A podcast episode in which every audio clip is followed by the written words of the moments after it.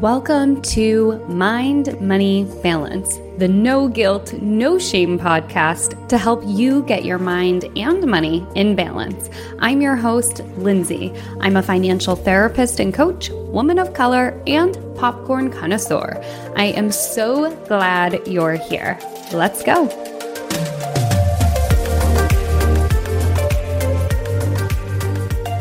Today, I am talking about how to take your private practice from on the side or part time to full time.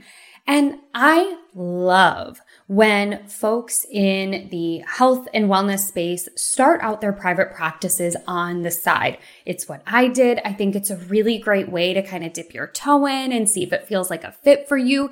And it's also a way to understand what works for you, what doesn't work for you, and to also get all of the systems set up on the back end so you're ready to go when you're ready to take your practice to full time or whatever your version of full time is and to do it in a way that supports you and your well being.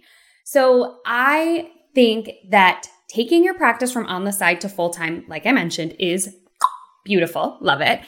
But what I see happen a lot is that private practice therapists who have their practice on the side keep it on the side for far too long. And it's not because of scarcity mindset. It's not because they can't do it. It's not because they don't know how to run a business.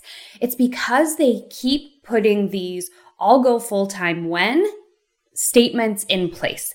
And then what happens is when they reach those statements, they change their mind and they push that goal out even further. So let me give you an example. They'll say something like, I'll take my practice from on the side to full time when I have four private practice clients. Then they hit four private practice clients and go, Ooh, I actually meant eight private practice clients. And then they push it back until they hit eight. Or it sounds like I want to wait until I have an office space available. So they wait, they keep their eyes open for the perfect office space, they find a great office space, they even sign a lease, and then they get in there and they're like, ah, oh, you know what? Maybe I'll wait until I take it from a sublease until it opens up into something available five days a week, right? They keep pushing out these deadlines for themselves. And until they know it, they're on the side private practice or their I'm going to dip my toe in private practice has become something that has been months, years in the making.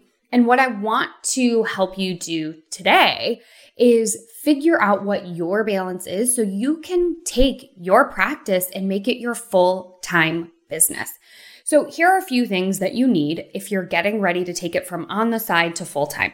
You need to actually understand what your number is financially so you can leave your full time business or somebody else's full time business, rather, right? So, most on the side people are working for a therapy agency, they're working at a hospital, at a VA system, they're working at a school, they're teaching or lecturing at a university or at a college, right? So, they are working as an employee or a 1099 of somebody else. And they haven't figured out how much money they actually need to be bringing in in their on the side practice so, what I want you to do is figure that out. How much money do you actually need to be bringing in to make your ends meet? So, that's the first thing you need. The second thing you need to figure out is creating some sort of marketing strategy. And if you are like me, and when you first started out, you heard the word marketing and wanted to barf or run away, again, you're, you're in good company. I now think of marketing as a way for me to share with folks why and how I can help them and less about trying to convince people to work with me because A, that doesn't work, and B, it's gross. so, figuring out which marketing efforts are actually going to call in aligned clients to your practice and which ones are like flash in a pan aren't going to work for you. And notice how I said for you because Marketing your private practice is not a cut and paste, do what somebody else says and it's going to work for you deal. just like you wouldn't tell any of your therapy clients, just do this thing. It's worked for all of my other clients and I guarantee it's going to work for you. Mm, I don't play that game with marketing either, right? I want for you to figure out what are the things that are going to move the needle in my business. Is it word of mouth referrals?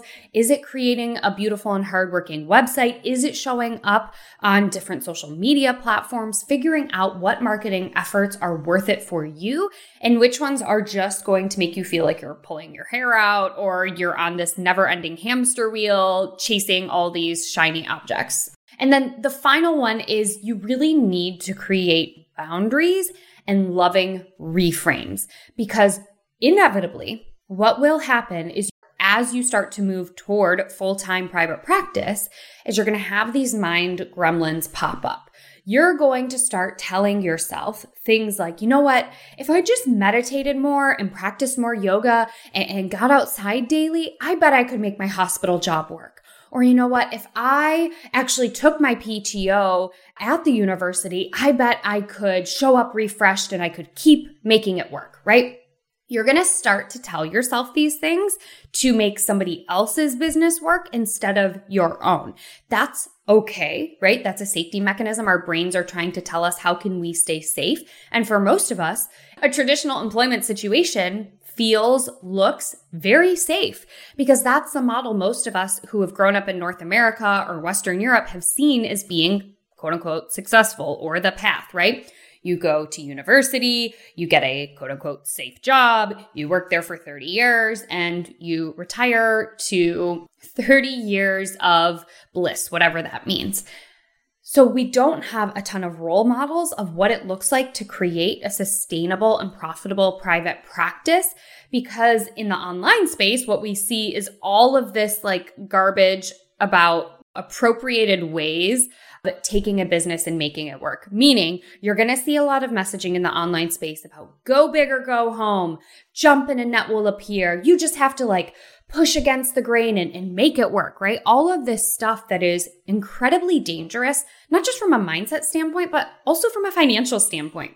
Quitting a full time job or an 80% effort job or a job that you've had for a while that is bringing in consistent income, even if it isn't the income you want, even if it isn't serving the clients you want to serve, even if it's working with a toxic team, that is what you know has created financial security and stability in your life. So saying goodbye to that is really, really scary. So I want for you to reframe this thought from, oh my gosh, it's going to be really scary if I leave. And if I could just meditate more and take my PTO, I could make this full time job work.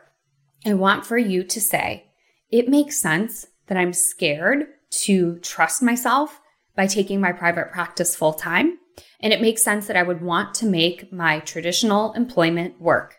And I have many reasons why it's not going to work, why things won't change, or why it's not a fit for me and what I need in my life. Which is why I started my private practice on the side. And then you can start to shift towards I can create my private practice so that I can have those daily walks, so that I can have my version of paid time off, so that I can see clients that I light up when I get to see them in my practice so that I don't have to be a part of a toxic team, right? So that's a, loving reframe you can offer to your brain when it, it starts to get a little bit anxious about taking your practice from on the side to full time.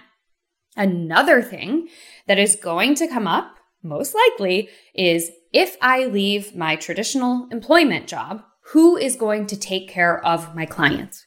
We go into this field because we love creating personal relationships with folks and knowing that we can offer them tools and skills so that they can have healthier lives for them.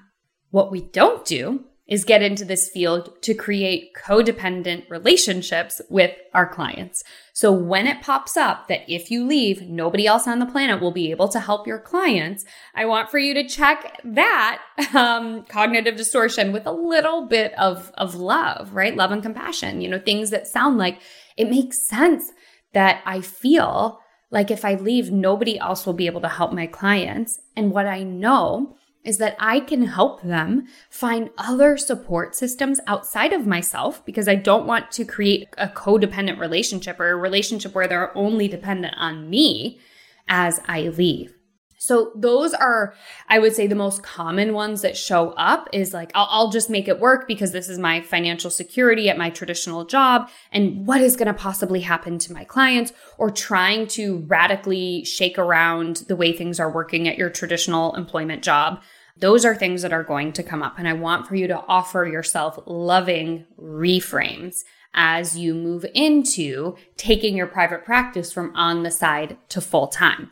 And if you're going, Lindsay, I don't know how to find my number of how much money I need to earn in my private practice so that I can safely leave my other job. If you're wondering, I don't know what marketing means in a way about how it can impact or help my private practice. If you're not really sure how to create these boundaries and loving reframes as you take your private practice from on the side to full time, I'm so excited to share with you that I've created a one hour live workshop coming up if you're listening to this in real time on July 9th at noon EST. It is going to cover how to figure out that number so that you can leave. It's going to cover how to figure out what marketing efforts are worth it and which ones are time suckers. I will cover how to figure out what other kind of logistic structures you need in place so that you can leave your full time job and, and take your private practice and make it your full time job and also how to cope with some of those mind gremlins that pop up those those gremlins that I'm the only one who can help these people. If I just, you know, did more meditation, I'd be able to make my full-time job work, et cetera, et cetera. I'll help you reframe those. And the cool thing about this workshop is that it will have time at the end for your questions and answers if you can show up live. And I already had um, a couple of people join who said, look, I might have to pop off early or my, my schedule's kind of up in the air. And they emailed me in advance with their questions. So I'll make sure to get to them as well. So if something comes up and you can't make it live, you can email me your questions in advance. And so you don't have to worry about like frantic note taking and you can be fully present during the workshop. I will record the workshop and send it to all attendees. This workshop is $29. It's pitch free. What I mean by that is that I know at this point in time in your business, you've probably joined some free master classes or some free webinars that have included a pitch to work with that person. Look, I'm not opposed to pitching yourself or marketing yourself. I'm literally doing it right now. But what I don't get down with is is the bait and switch move where you think you're getting something for free and you get maybe a little nugget or two, but then you get a pitch. In the event that I do something free and I'm going to pitch something else that I do that is a paid offering, I always let people know at the top of it and when they're registering. Meaning, I will say something like, Hey, FYI, I am going to teach you this really valuable content. And at the end, I'm going to tell you a little bit about how you can work with me if you want to work with me. So that's how I do it if I'm doing something free. But if I'm doing something paid, there's no pitch, meaning this workshop is really just about what I told you it's going to be about. There is not going to be a pitch to work with me later.